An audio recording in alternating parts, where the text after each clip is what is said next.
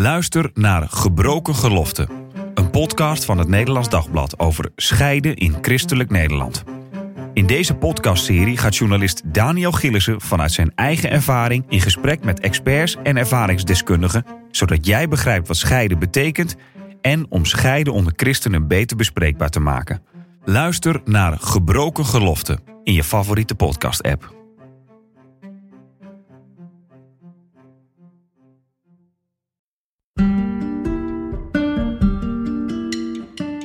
Leuk dat je luistert naar de Relatiepodcast. Iedere week praten we hier over liefde, relatie en seks. Vanuit christelijk perspectief. Welkom, leuk dat je luistert. Mijn naam is Marien Korterink en deze week praat ik met relatiecoach Kokkie Drost over narcisme. Goed dat je er bent, Kokkie. Dankjewel. Ja, jij wil het hebben over narcisme. Nou moet ik zeggen, toen jij dat zei, dacht ik toch even... oei, ik vind misschien dat we tegenwoordig wel heel snel mensen even zeggen van... zo tussen neus en lippen door, ja, hij heeft een beetje narcistische trekjes of... Uh, ja, of de vraag, uh, ik denk dat mijn partner narcistisch is. Of autistisch, door je ook vaak. Of um, andersom, dat er op uh, vrouwen vaak het labeltje borderline wordt geplakt. Daar zijn we inderdaad te gemakkelijk mee. Omdat echt narcisme is natuurlijk wel wat anders dan... oh ja, iemand die komt dus af en toe eens een beetje te veel, te veel voor zichzelf op. Als je echt een narcistische persoonlijkheidsstoornis hebt... dan is dat echt een ander verhaal dan narcistische trekjes hebben. Maar het is wel zo dat er soms onder uh, druk of onder stressvolle omstandigheden, dat dan juist je negatieve eigenschappen naar boven komen. En dan kan het wel eens zo zijn dat dat bijvoorbeeld eigenschappen zijn van, um, noem maar wat, egoïsme. Uh, zelfzucht, dat is allemaal niet, niet raar of slecht, maar wij zijn er wel heel goed in om dan meteen een labeltje erop te willen plakken. Ja. En wanneer, wat is nou het verschil dan een beetje tussen, ja, zonder dat we daar de hele aflevering over gaan praten, maar egoïsme, narcisme, eh, ja. voor je eigen dingen opkomen. Ja. Wat is het verschil? Nou, narcisme, zoals gediagnosticeerd of, of gedefinieerd in de, in de DSM, dat is zeg maar een soort van handboek voor de stoornissen. Ik vind dat te kort door de bocht hoor. Maar dan uh, zou je echt aan, uh, nou, negen hele specifieke eigenschappen moeten voldoen, constant. En dan moet je echt denken aan um, niet kunnen inleven in een ander. Uh, inderdaad, de hele tijd de zucht naar aandacht, naar waardering, naar bevestiging. Um, uh, wat bijvoorbeeld ook een heel uh, typisch voorbeeld is, is dat mensen zich constant willen bewijzen. Uh, laten zien dat, uh, dat, dat hij of zij de beste is. Niet tegen kritiek kunnen. Dat is ook zo'n typische eigenschap van narcisme. Um, en nou vraag je je af, is dat dan aangeboren? Want sommige mensen die, die, ja, die hebben bijvoorbeeld narcistische ouders en die kunnen dat dan zelf ook krijgen. Het kan zijn dat je in de erfelijkheid aanleg hebt daarvoor. Maar het is altijd afhankelijk van de omgeving of dat ook daadwerkelijk tot ontplooiing of tot uiting komt. En er zijn een hele hoop oorzaken voor uh, narcisme. Uh, de grootste is wel dat je in je jeugd eigenlijk te weinig liefde en aandacht hebt gekregen. Dus een onveilige hechting hebt gekregen. Waardoor je, nou ja, dat is trouwens dat is een van de oorzaken. Maar als ik deze noem, dat je het onveilig gehecht bent, dan kan het als uh, gevolg hebben dat je ergens nog steeds die hunkering hebt naar gezien worden, naar gewaardeerd worden, naar zien jullie wel hoe belangrijk ik ben. Dus dat je dan juist in de loop van je leven dat, dat gat in je hart, laat ik het ja, zo maar even noemen, op probeert te vullen op een manier van zien jullie mij, kijk eens wat ik allemaal kan, hoe belangrijk ik ben, hoe, hoe goed ik ben. En dat je daar dus ook je hele eigen waarde uit gaat halen. Ja. Dus en dan, dan vind ik eigenlijk, als je het zo bekijkt, is narcisme best wel iets, iets zieligs ook. Een andere uh, oorzaak van narcisme kan zijn dat uh, iemand een heel sterk trauma heeft meegemaakt, juist. En dan zo bezig zijn en gericht zijn op jezelf, kan er natuurlijk voor zorgen dat je dan helemaal niet meer um, na hoeft te denken over het trauma. Je gaat niet de diepte in, je blijft lekker aan de oppervlakte. Jouw waarde hangt af van je prestatie, die altijd fantastisch is, waar geen kritiek aan uh, te pas komt. Dus dan hoef je ook nooit de diepte in, hoef je nooit meer bij dat trauma te komen. Maar misschien als je dit nu hoort, dan denk je: uh, oké, ik ken mensen die inderdaad heel erg uh, zichzelf willen laten gelden, et cetera. Ben je dan direct narcist? Want dat hoeft natuurlijk. Nee, je zeker niet. juist heel vriendelijk in de omgang dat je ja. het niet door hebt. Nee, zeker. Nou, en ik, ik noem deze karaktereigenschappen ook niet. En dat vind ik juist eventjes een leuke plot twist aan dit, uh, aan dit gesprek, Marien. Ik wil dit allemaal niet vertellen zodat we gaan nadenken over onze partners. Of die misschien narcistische trekjes hebben. Ik wil de luisteraars eventjes uitdagen. Denk eens even aan jezelf. Heb jij misschien wat narcistische trekjes? En dat is iets anders, echt iets anders dan heb jij een narcistische persoonlijkheidsstoornis. Ik vind het echt heel belangrijk dat we dat serieus nemen. Um, overigens is het wel zo dat uh, narcisten niet heel snel naar een therapeut gaan, omdat er natuurlijk niks met ze aan de hand is. Het ligt aan de omgeving. Ja, ja. Ik hoorde laatst in een uh, podcast een psycholoog vertellen, die had dan wel een keer een narcist um, eh, in haar spreekuur gehad. Maar dat was, die was meegekomen met zijn partner. Zodat de psycholoog zou zien wat er allemaal aan de hand was met zijn partner. Dus Oh, ja, ja, dat was toch weer. Ja. Eh, maar het gebeurt heel af en toe wel eens andersom. En je kunt ook echt wel ehm, iets doen tussen aanhalingstekens aan deze eh, stoornis. Maar ik wil er niet te licht over praten. Dus ik wil ook een beetje af van de, de, de gemakkelijkheid waarmee wij praten over. Oh, eh, maar die is narcistisch, dus. Weet Ja. je wel? Of eh, ja, maar mijn, eh, mijn man is narcistisch en die kan dat niet. Of nou, weet je, dat, dat label dat we zo gemakkelijk op anderen plakken. Ehm, want onderschat die stoornis niet. en maar het leed dat dat en, en jij hebt het dan over die narcistische trekjes. Maar dan bedoel je eigenlijk dus gewoon dat je niet per se die stoornis hebt, maar dat we allemaal wel eens iets in ons hebben dat we onszelf misschien net even wat belangrijker vinden dan de ander. en Nou, dat je daarover na moet denken. Ik vind het eigenlijk heel eh, goed dat je juist als, als, nou ja, gewoon als zelfbewust persoon ook eens nadenkt over. ehm, wat zoek ik eigenlijk in mijn partner? Aan waardering, aan bevestiging, aan ehm, bewondering misschien zelfs wel. Wat normaal is, ik bedoel, dat, is natuurlijk, dat zijn ook ehm, dingen die heel fijn zijn. Je maakt daar dopamines van aan en daar voel je je heel fijn bij. Complimentjes is voor iedereen leuk. Zeker. Ja, en even terug te komen op jouw vraag. Kijk, als iemand echt narcistisch is. Ik hoorde dat laatst iemand zeggen: ja, ja, is die man narcistisch? Nee, toch? Die is toch gewoon heel, heel aardig en charmant en, en eh, voorkomend. Eh, dat is vaak ook juist een buitenkant die je ziet.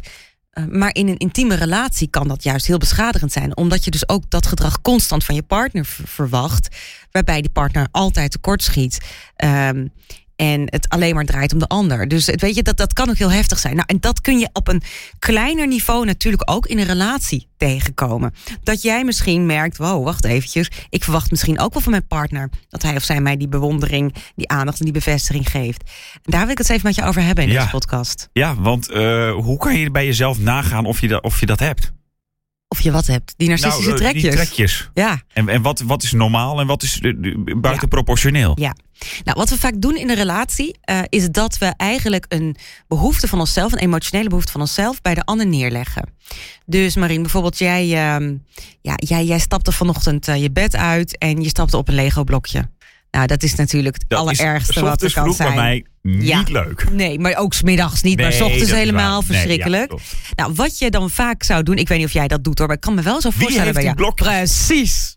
Nou, nee, dat doe ik niet hoor. Nee, hè? Inmiddels niet meer. Nou, ik kan wel. Ik, ik, ik, merk wel soms dat je die gedachten dan hebt, want Ja. dan ben je gewoon chagrijnig. Ja. Dat je denkt, komt dit hier nou weer? Wie Maar heeft dit? Dan Nou, denk ik van, heel laat ik dat maar voor me houden. Want Ja. dit is, dit is ook, Heel niet- dit is ook wijs. niet fair in die zin, want ja goed, ik laat ook Waarschijnlijk wel is het je kind. Maar goed, dat Ja, terzijde.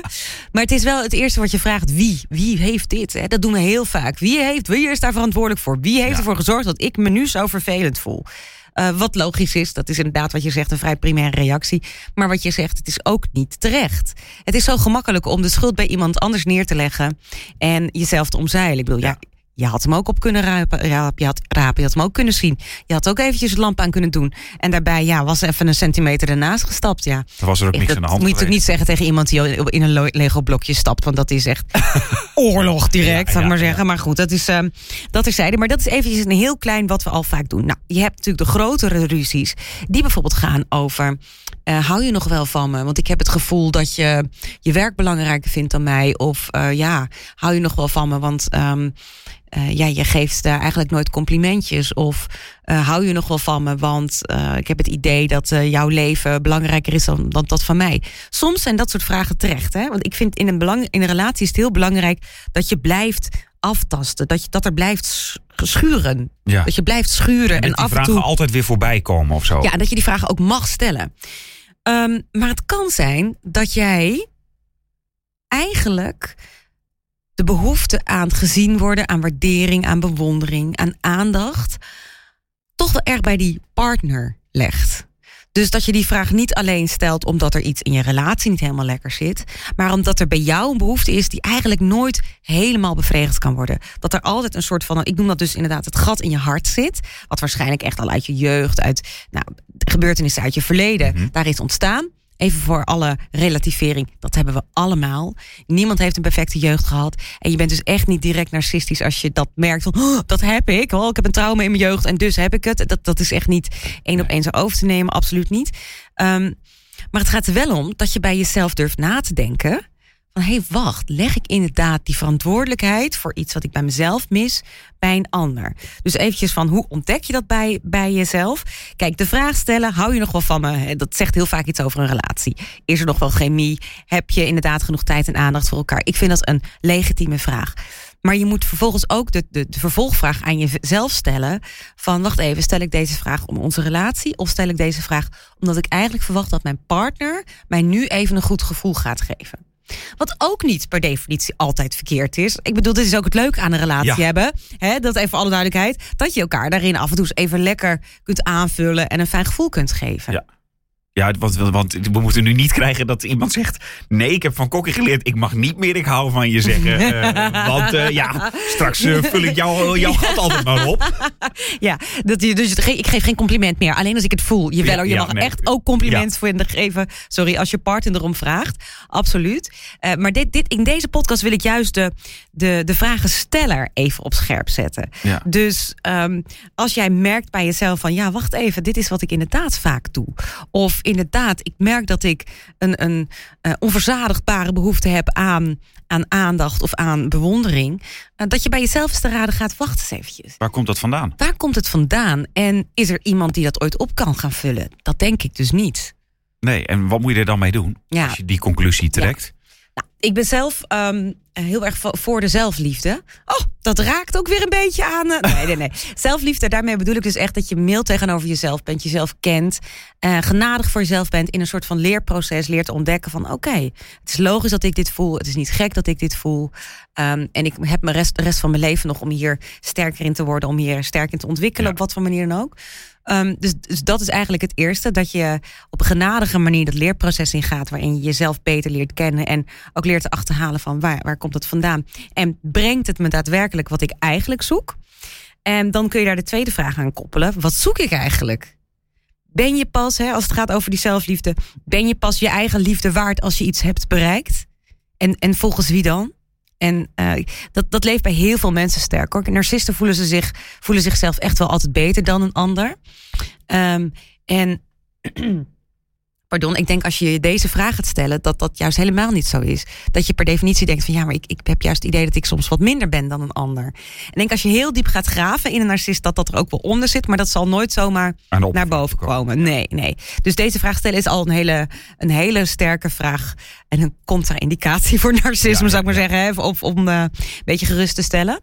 Um, maar dat je juist denkt, wacht eventjes, je bent, je bent wel ook gewoon, je bent namelijk gelijk aan alle andere mensen. In die zin, we hebben allemaal een normaal menselijk hart. Daar zitten uh, rafelrandjes in, daar zitten zwarte kanten in. Er zitten fantastische, mega goede kwaliteiten in, inderdaad, waar jij in uitblinkt. Ook dat is er. En misschien ben je iemand die overal een beetje goed in is, of overal net een beetje niet goed. Maakt ook helemaal niet uit.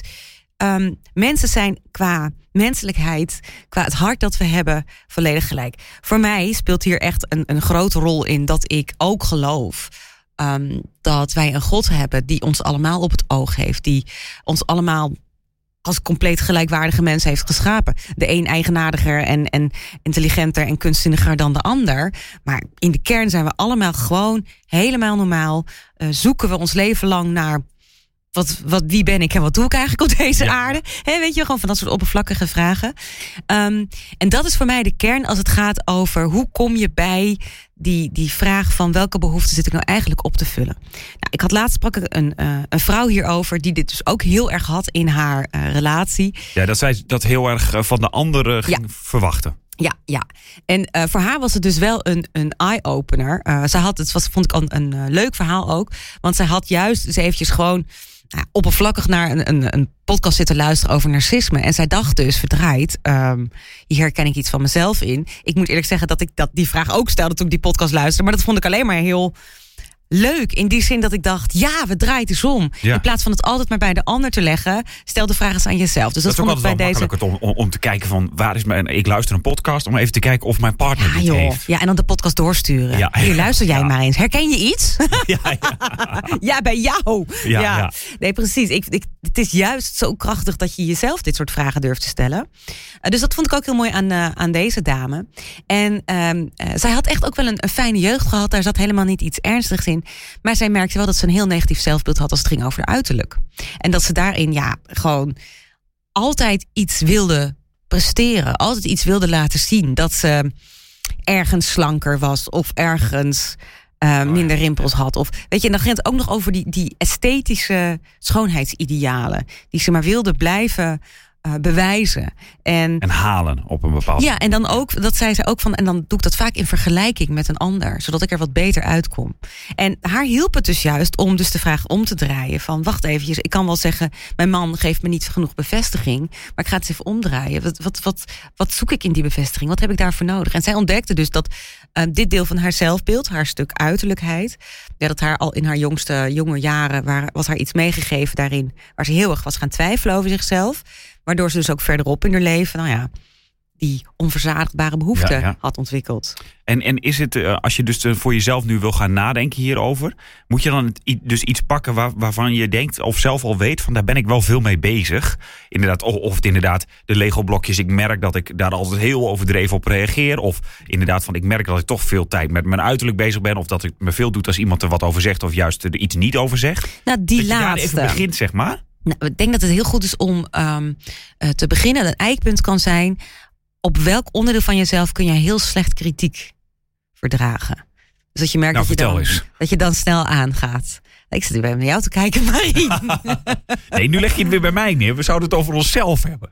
Ja, precies, ja. Nou, nee, nou ja, goed.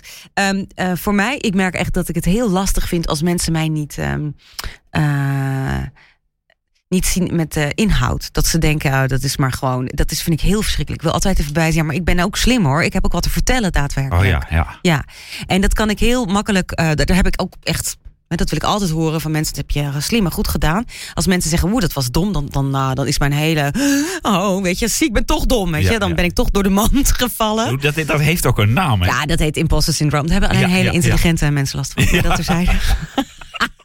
moet het toch even bijgezegd ja, hebben. Ja, ik wou dit zeggen, ja. Maar ik kan het bij mezelf heel makkelijk eigenlijk eh, terugbrengen naar mijn jeugd, waarin het eigenlijk alleen ging om mannen. Die eh, überhaupt iets zinnigs te, te zeggen hadden. Mannen op de preekstoel, mannen eh, voor de klas. Hier en daar een vrouw, maar die gaven huishoudkunde. Verzorging heette dat in mijn Oh, tijd ja. alweer. Ehm, weet je, dus dat, dat, dat, daar, daar zit bij mij echt duidelijk iets. En ook, ja, ik hoop niet dat ze luisteren, maar ik heb zo'n intelligente zus die altijd overal net iets beter in was dan ik. Dus ja, dan voel je je altijd toch nog net als, ja, toch dom. Ja. Ja, zielig hè? Mag ik even wat empathie? En, en bevestiging dat ik niet dom ja, ben, dat Marie? ga ik jou nu geven. Nee, want dat is de oplossing niet. Dus ik ga even die empathie niet geven. Dat is, dit, dit is echt, dit is precies dit. Dat klopt, dit is de oplossing niet. Alleen in een relatie is dat wel wat je dus ook nodig hebt hè, van de ander. En kijk, je kunt dus Dus misschien ook meer het moment waarop je het geeft. Want nu is het echt heel concreet. Zou ik Ja. het nu even hup snel kunnen geven? Of Ja. ik zeg het morgen gewoon eventjes van... hé, hey, ik vind dat je dit heel goed hebt Ja, en gedaan. stel je ervoor hè, dat ik dus niet in een moment van zelfbewustzijn inzag dat ik dus die bevestiging nodig heb vanuit een diepe onzekerheid.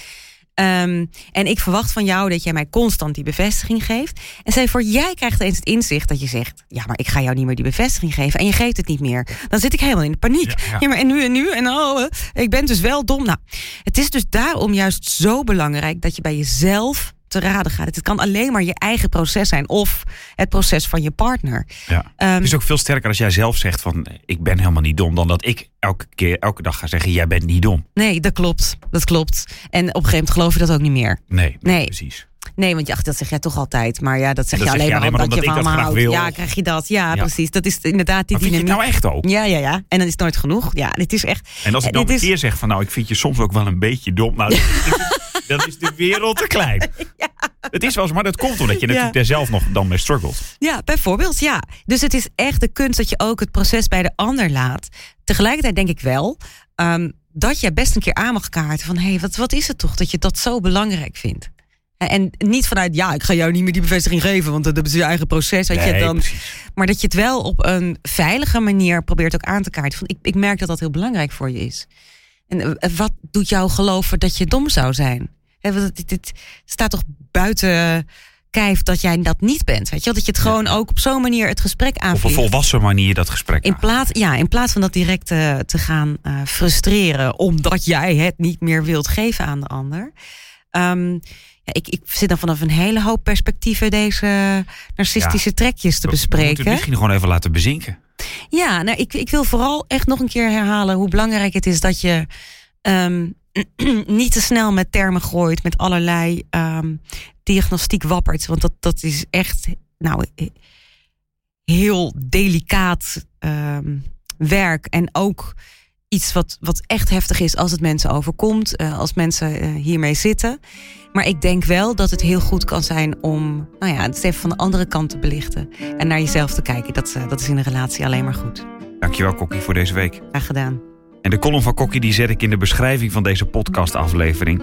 En als je ook een vraag hebt over relaties, liefde of seks waar je graag een antwoord op wil, mail je vraag dan naar podcast.nd.nl.